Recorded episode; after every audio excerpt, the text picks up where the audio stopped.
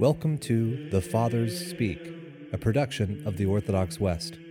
Each day, Father John Fenton reads a selection fitted to the Western liturgical calendar from one of the Fathers of the Church.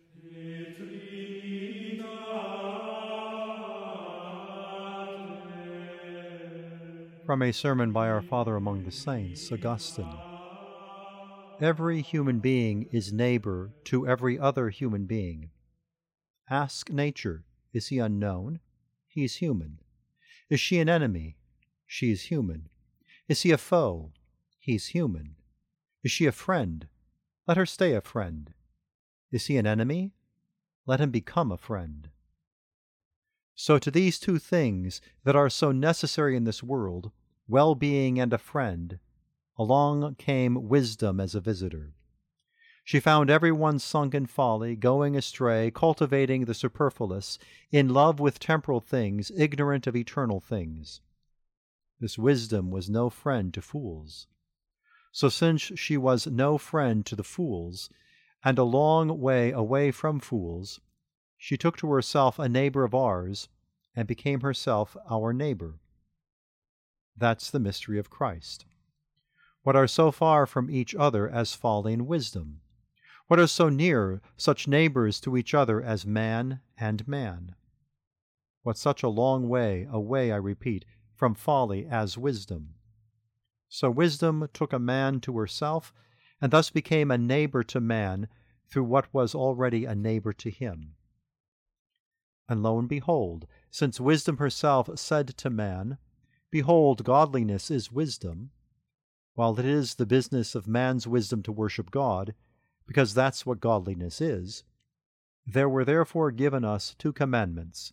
You shall love the Lord your God with your whole heart, and with your whole soul, and with your whole mind. And the other, you shall love your neighbor as yourself.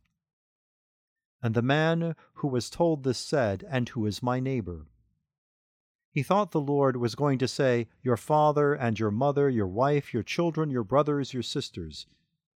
That's not what he answered but as he wished to impress upon us that every human being is neighbor to every other human being, he undertook to tell a story.